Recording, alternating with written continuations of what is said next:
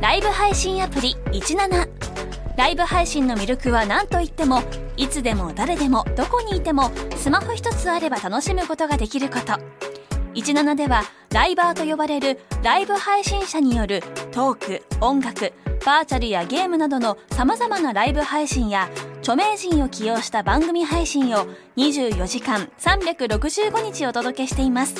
さらに現在17では月曜日から金曜日の「オールナイトニッポンゼロをリアルタイムでライブ配信中パーソナリティやスタジオの様子を映像付きでお楽しみいただけるほか17限定のアフタートークもお届けしていますぜひアプリをダウンロードしてお楽しみくださいそれでは今回はこのコーナーからお送りしていきましょう第13回抜き差し世論調査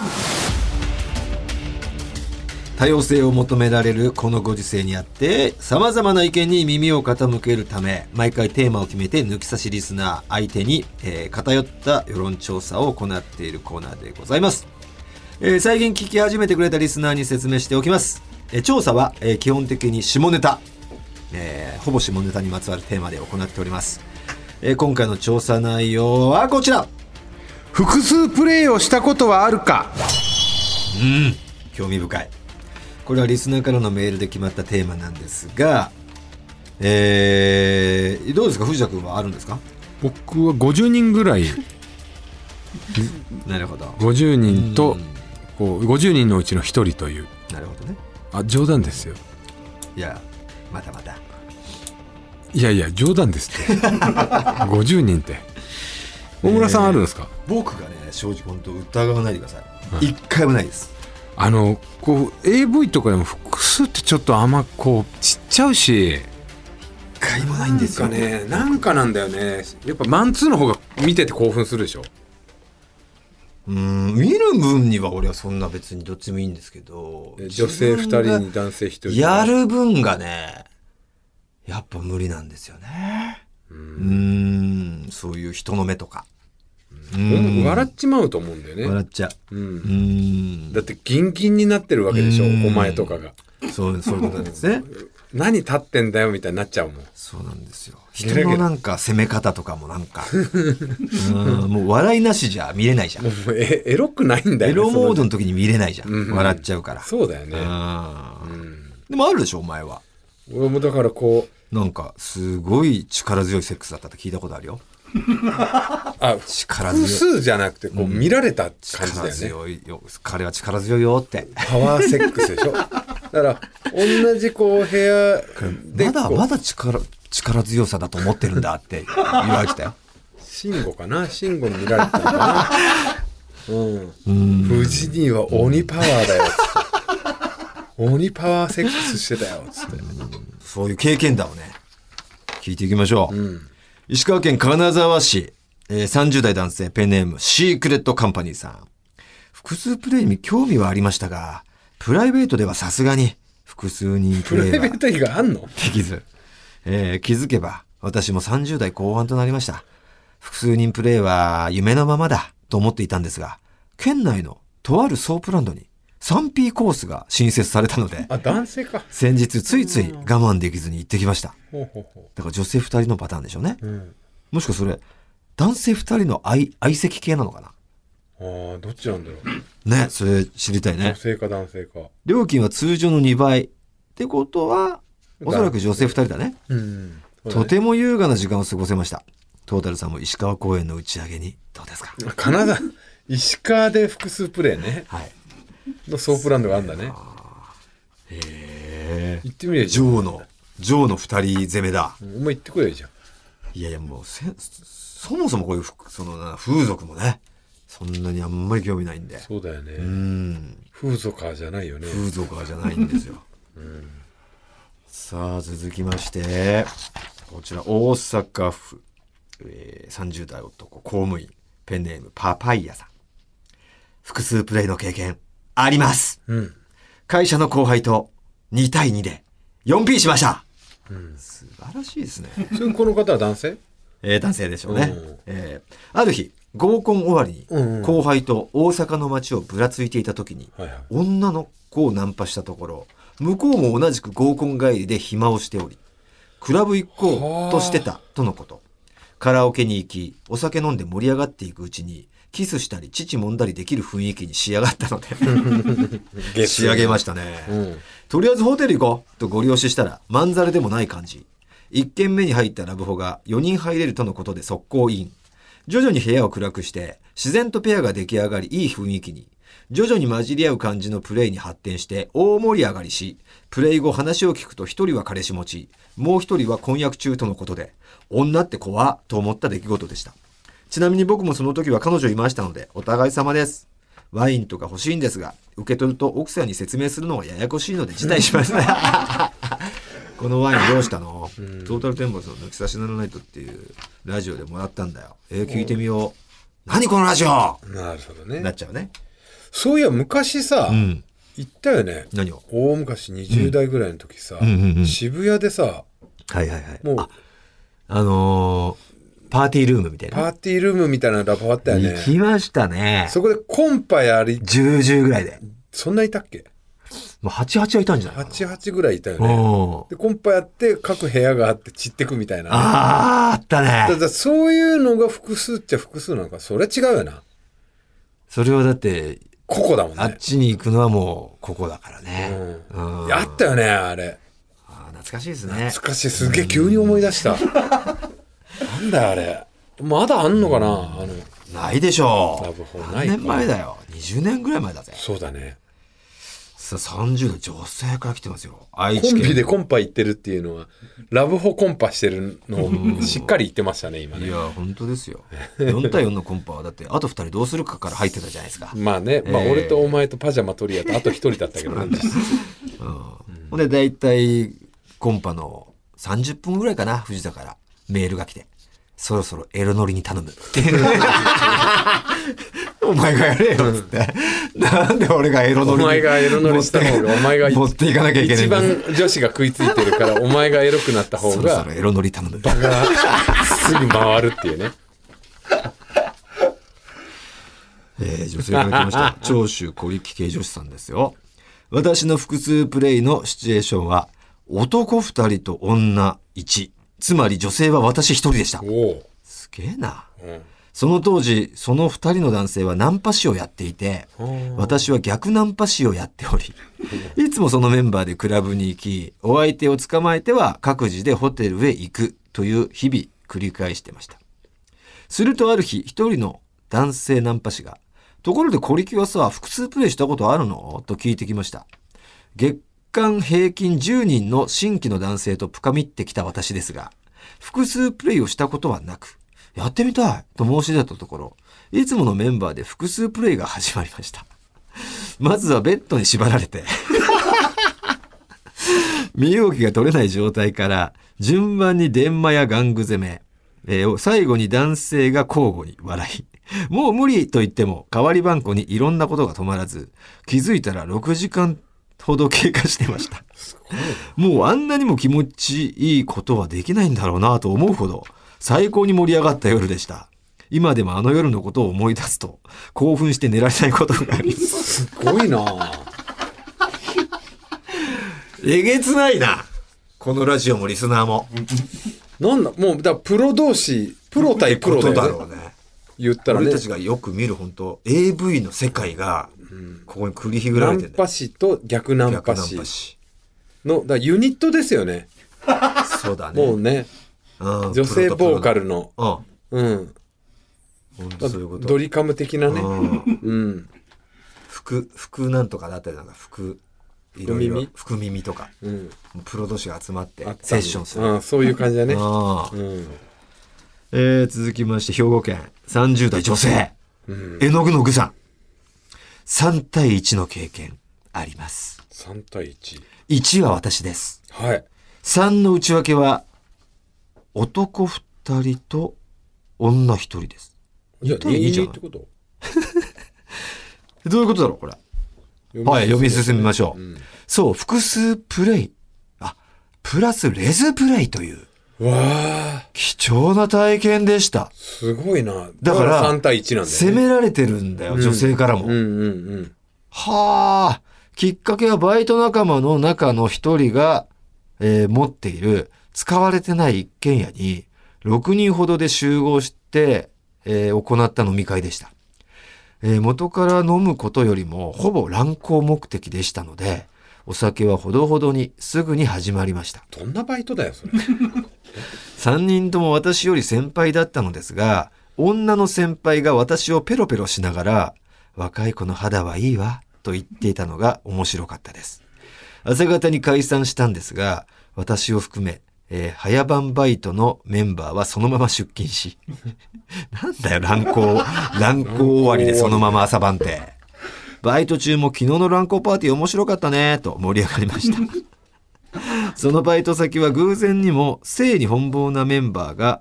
えー勢ぞろいしていて、休憩中やバイト終わりに、更衣室やバックヤードでおちんちんの出し入れやペロペロが日常茶飯事です。なんだそれすげえな今も当時のメンバーで集まった時には、あの頃は最高だった。人生で一番楽しかったと盛り上がりますって。え男す女げでえな男女でその感覚を共有できてるってすごいよね、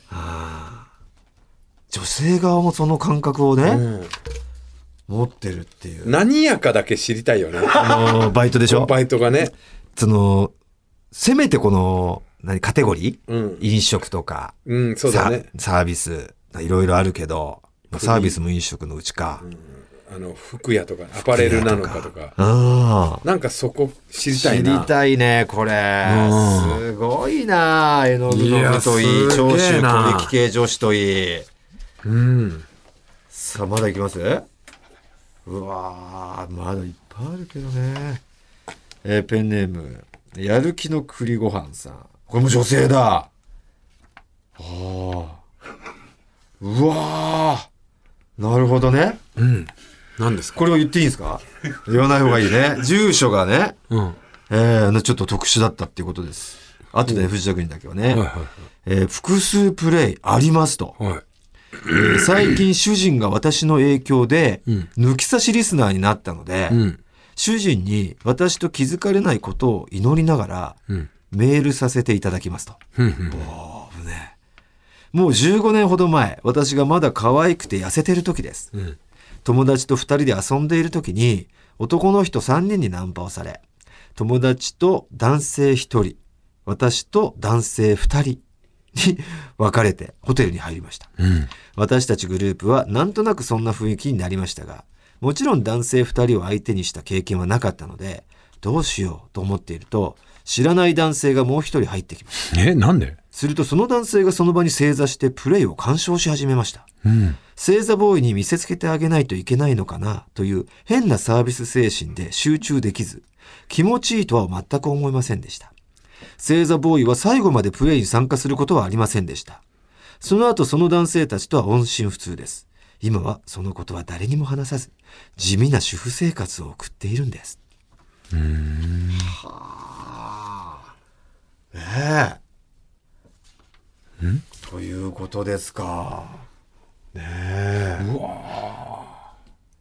いやいやいや、すごいね、世の女性たち。経験してるんじゃないですか。はいねえすごいねいやいやいや、これも氷山の一角でしょうね、メールも、内容も。うん時間が来てしまったということで。さあ、結果発表が、あ、ある人ない人のデータですね。複数プレイがある人。なんとメールくれた中での 40%! はいほぼ、ほぼ半分と言っていいね。えー、4割が複数経験あるとあり。まあ男性男女比は男女比まではちょっと出してないみたいなんですけれども、まあ男も4割、女性も4割って感じじゃないですか、これ見てたら。そうだねすごいな、この、抜き差しリスナーだから かな。これは例えばだから、アンガールズのリスナーに 全部、えー取ったら、多分ほんと0.2割とかなる可能性大だよね。はうーん何をしてんだお前は心ここにあらずでお前し調べ物しやがっていいやすごいなと思ってすごいなと思ってじゃないよということで次回の、えーメールテーマですねどうしましょうあちょっとメールも来てますねこんなテーマでお願いしますメールですかね。えー27歳のこたまる。えー抜き差し世論調査、ぜひ調べてほしいことありますと。それは夜のお店の利用経験。自分は27歳にしてそういったエッチなお店の利用経験が全くないです。しかし周りの友達は当たり前のように利用している人ばかりです自分は普通ではないのでしょうか皆さんの利用経験の有無割合利用する方はどれぐらいの頻度またデビューはいつだったかなど詳しく知りたいです最近では女性向けのお店もあったりするようなので男性のみならず女性リスナーも調査の対象にすることができると思いますと来てますよはいはい風俗系ってことそういうことだねもキャバクラも込みいやまあまあキャバクラじゃないでしょもう抜き抜き風俗抜きに特化したお店そうですねはいの、えー経験談はいえーそしてもう詳しくですよねほぼ経験はしてるんでしょうから頻度とかデビューの年だからもう今うん店舗型があんまないから,、おーまあデリバリご時世かーらのデリバリーみたいなのうもんかかとしましょなるほどねう、はい、いろんなだからエピソードも込みでお願いいたしますさあ今回の印象に残っいたやーもうそのバイトのはいあれじゃないですか、絵の具の具さん絵の具の具さんじゃない絵の具の具さんに決定かなはい、はい、バイトのもうバックヤードで行ったしいでせめてそこもうね時効なんいでや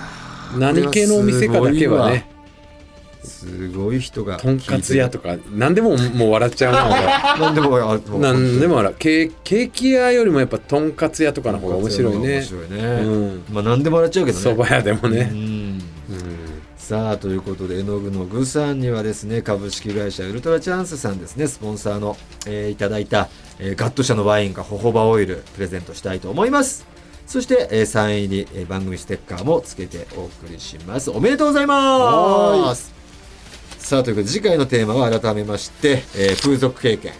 えー詳しい情報を教えてくださいどれぐらいの頻度で今言っているのか、えーそして、まあ、まずはあるかなしか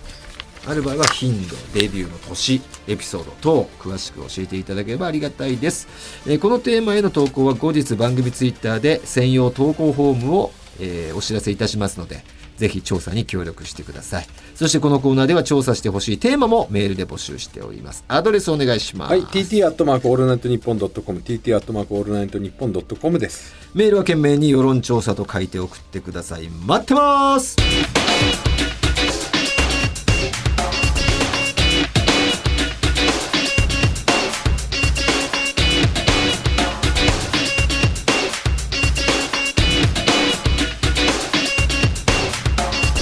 トータルテンボスの抜き差しならないとさて、この番組の中でもたびたびその名前が出るように、この抜き差し。抜き差しってなんだよ抜き差言っちゃいました。この抜き差しを裏で牛耳っているのは、日本放送の大久保さんというプロデューサーですね。はい大久保さんが我々の仙台でやっていたラジオを聞いていて、そのラジオが終わることを知り、えーうちでやらないかとはいはい声をかけてくれたことによって実現した、曲をまたいでの、えー抜き差しならないとということなんですが、もう大久保さんありきでありきやだっねております。それだけに我々が頭が上がらないのをいいことに、これまでコーナーを作り、愛人を番組に出演させるなどやりたい放題だと。おいままたそでんすな大久保さんがですよ、はいこの夏、我々の知らないところでですね、はい抜き差しならないとへの出演権をかけたオーディションをやっていたみたいです。勝手にややらないでほしいですよ ね勝手にやらないでほしいとは思いますが、は我々に拒否権はないいでまあす。しょうがないですねええはいやっていたのはワンセブンライブという配信プラットフォーム。あワンセブンライブっていうんだ今はそういう言い方になってるみたいですね。前は17って言ってたよねはい、そこで番組を配信しているライバーさんを対象ライバーさんにだ、 2週間の期間中に番組を配信して、ポイントを獲得した上位3人と、それ以下の順位だった人の中から審査で選ばれた1人の合計4人が、この抜き差しならないとに出演すると。えーこの、なんでしょう、えーオーディションうんあの我々の同期 NSC3 期生東京 NSC3 期生の同期だったアクセルホッパーこと永井雄一郎も参加していたとはあで参戦してくれたが惜しくも敗れました、 いや彼普通に来れますよ出たいって言えば同期なんでゲねストで来てたのに。はい。ワンセブンライブっていうとね、はいあの、ライバーさん、昔、我々のね、ええチャンネルもライバーさん一緒にやってたじゃないですか。あ、えない、寿司ボーイズ。寿司ボーイズのメンバーに、あ我の、々のライバーさんが、 YouTube 寿司ボーイズの元メンバー、かき上げ。が、あの方もライバーさんですもよんそねよ。そしいんだよ、お前。あの方もライバーさんでしたよね、じゃないよ。かき上げじゃないか。かき上げライバーでしょそうですよ。もともとね。はい。で Go to the moon で、今もライバーとしてややってますよってるよね。頑張ってますよ芸芸人さんじゃなくて。芸人さんをやる。いや、Go to the moon こと、かき上げこと矢崎、160センチ矢崎も、参加してた。参加してくれてたんだって。ーそして、敗れてたみたいな。そんなに激戦区なんで どんすだかけ破れるんだよっていうぐらいね。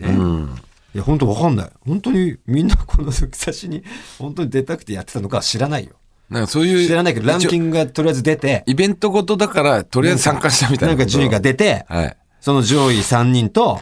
審査で選ばれた1人の合計4人が決まったと。うんだからそのライバーさんの中でも何抜き差しっていや、おいるでしょうね。なでんかじよゃあくわかんないけど、参加してみようっていう人もいたでしょうね。勝ち抜いちゃって、え、何やばいってなってる人もいるでしょ今、あたふたしてる人もいるかもしれない。やべえ、決まっちゃったんだけど、つって。だから何抜き差しって。そんなつもりじゃなかったんだけどっていう方もいる。下手したらさ、抜き差しもよくわかんないし、んトータルテンボスって誰 いや、そういうところを今日ね、4人来てくれてますから。ですよね。怖いよね。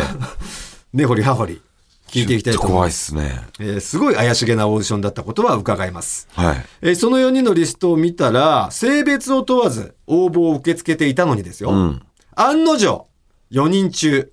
今日ね、来てくれてる4人中、うん。 3人が女性でした。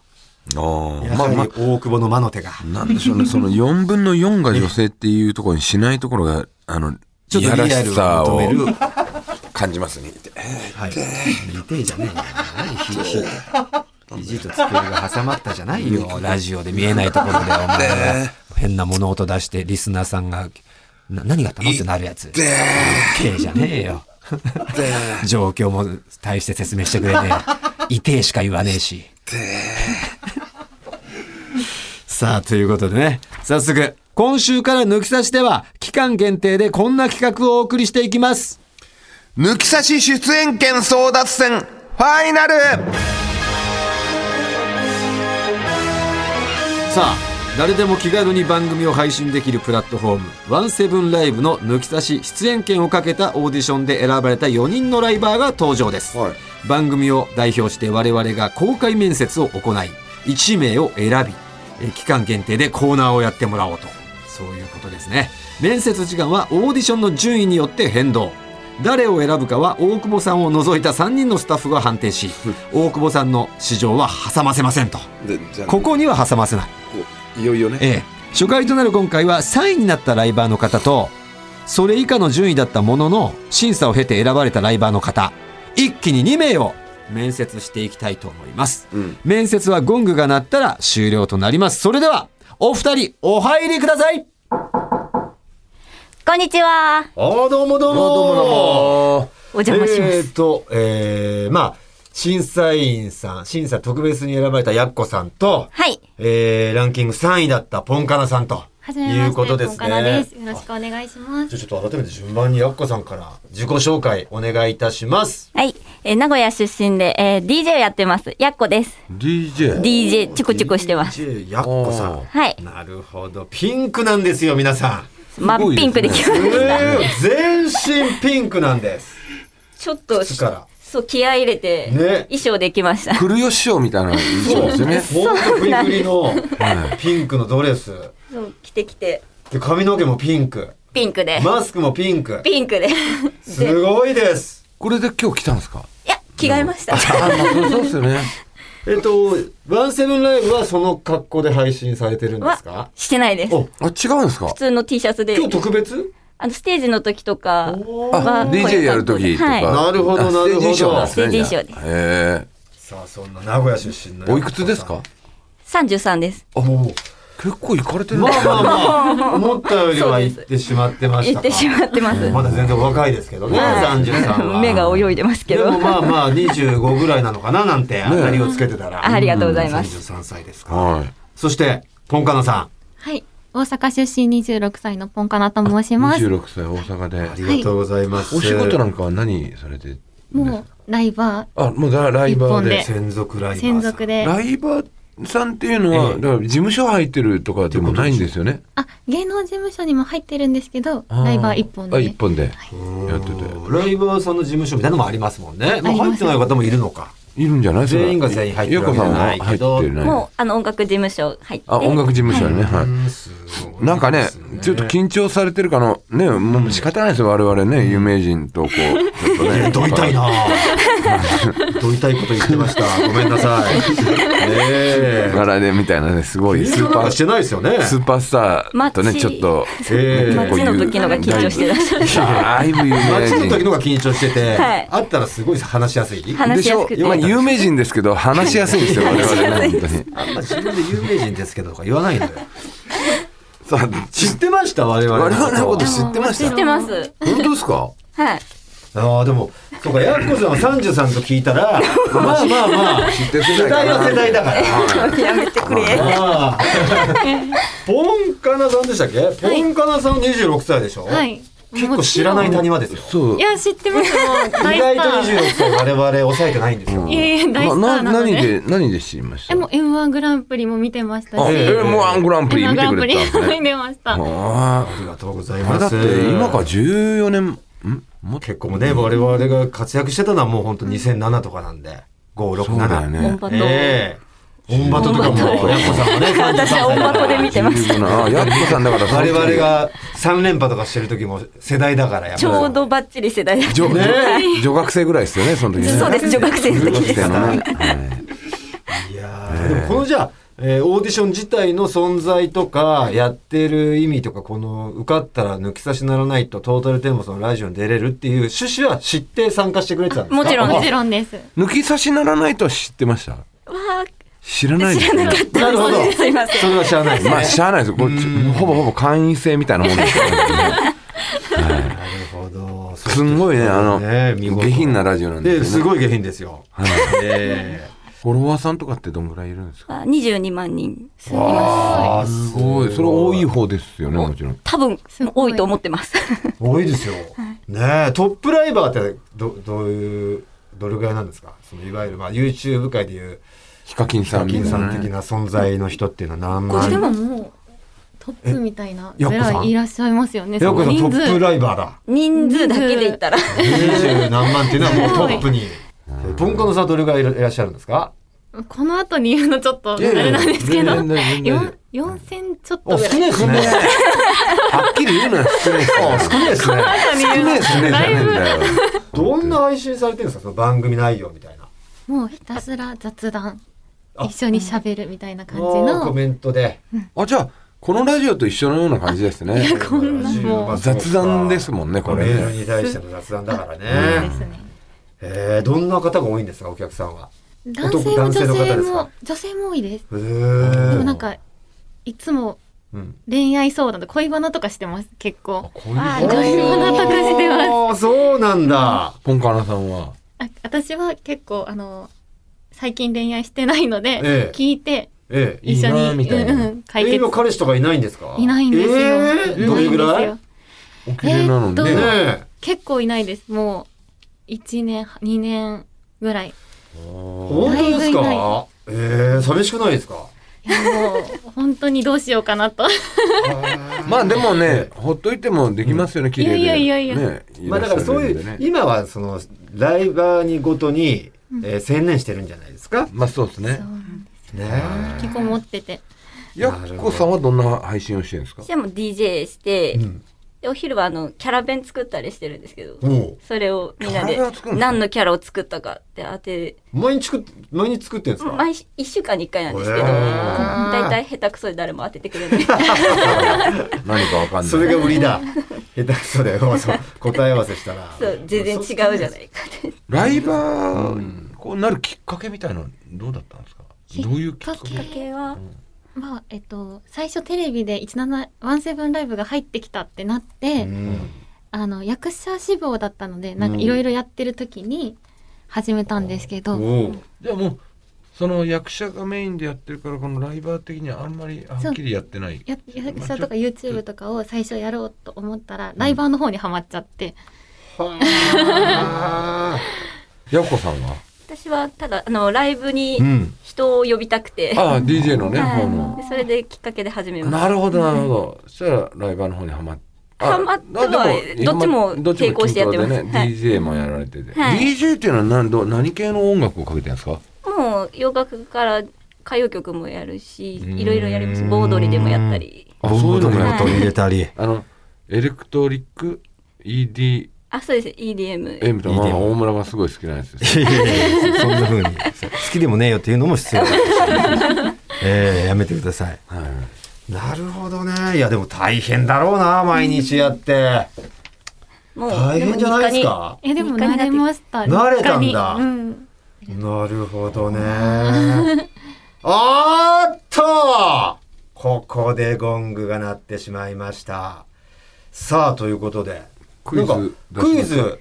あるんですってはいクイズこの抜き差しならないとね、え知っていれば、はいまあ答えれるクイズみたいなもんです、そうなんですよはいえーそのクイズを、え2人に問題を出しますね、藤田君、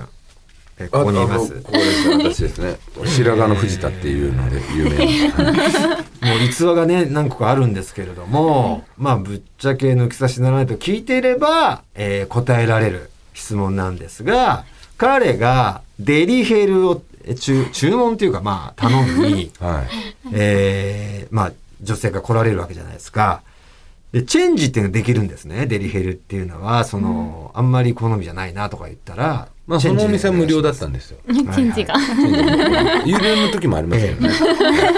一度のそのデリヘル利用で、チェンジした最高回数は何回最高回数はい。ピンポンピンポン。あありがとうございます。おのおのセ ルフミュージックありがとうございでます。もニアピンにしましょうかはいこれ。 6回6回。はい。ピンポン今回は。はい8回8回。正解ありますかこ正んなの解で。は、8回はい。素晴らしい。なんで知ってたんです知ってました聞いてたの 聞いてましたうわーウィキペディアに載ってるんですかね。難しいねデリヘルの交換した回数は8回。すごくないないかも8回って8回はやばいです8回ねはちょっとね、えー甘く見てましたね。はいやっこさんは6回、6回じゃないんだと。しまったえーただ8人目で本当に彼の好みの子が来たってだけで、来なかったらもう10回でもまあ20回でも、はい50回でも来たと言ってました。いや、本当あの、いわゆるエンドゲームってやつですね。はいということで、面接は終了です。最後に2人からこの抜き差しでどんなことをやりたいか、一言ずつアピールしてください。やっこさんから。はい私あのホームページ見たらエンディングテーマを募集中って書いてあったんで、はいエンディングテーマを作りたいなとなるほど思ってます DJ やってる側ですから。俺だったら別にもう出ないでもすぐ送る。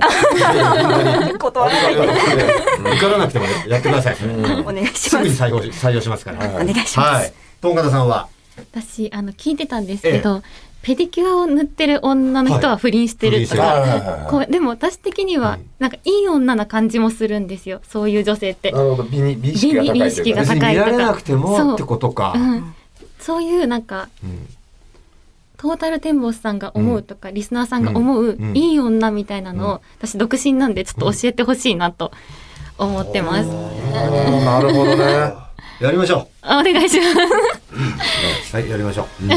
えということで、今回登場してください。バーやっこさんとポンカナさんでした。ありがとうございました。ありがとうございました。結果の方楽しみにしておいてください。はいありがとうござあいりがとうございまますすございます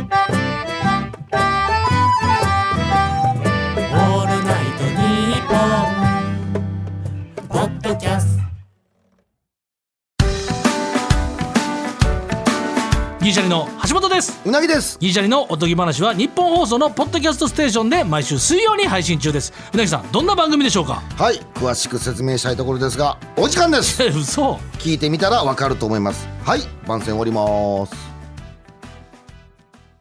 トータルテンボスの抜き差しならないとシーズン2。この番組は株式会社ウルトラチャンスのサポートで東京有楽町の日本放送から世界中の抜き差されへお届けしました。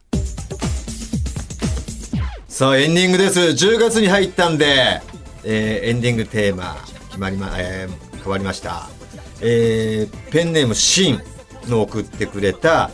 シンジの「僕は君に恋をした」なんですけれどもメールを紹介したいと思います、ラジオネームシンからいつも楽しく聴いていますエンディングでジャスラックに登録していないエンディング曲を募集していると聞いたのでぜひ僕の曲を使っていただけたら嬉しいなと思いメールをしています、えー曲名僕は君に恋をしたですシンジですと J-POP 感満載の曲ですぜひよろしくお願いいたしますと、流してますよシンね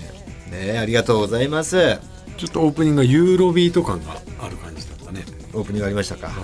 さあこの番組ではエンディングテーマをはじめ抜き差しリスナーからのメール待っております今回お送りしたコーナー以外にもとんでも理論合わせましょう不倫の話当たり会などへのメールを送ってきてください合わせましょうに出演希望の方は電話番号を忘れずに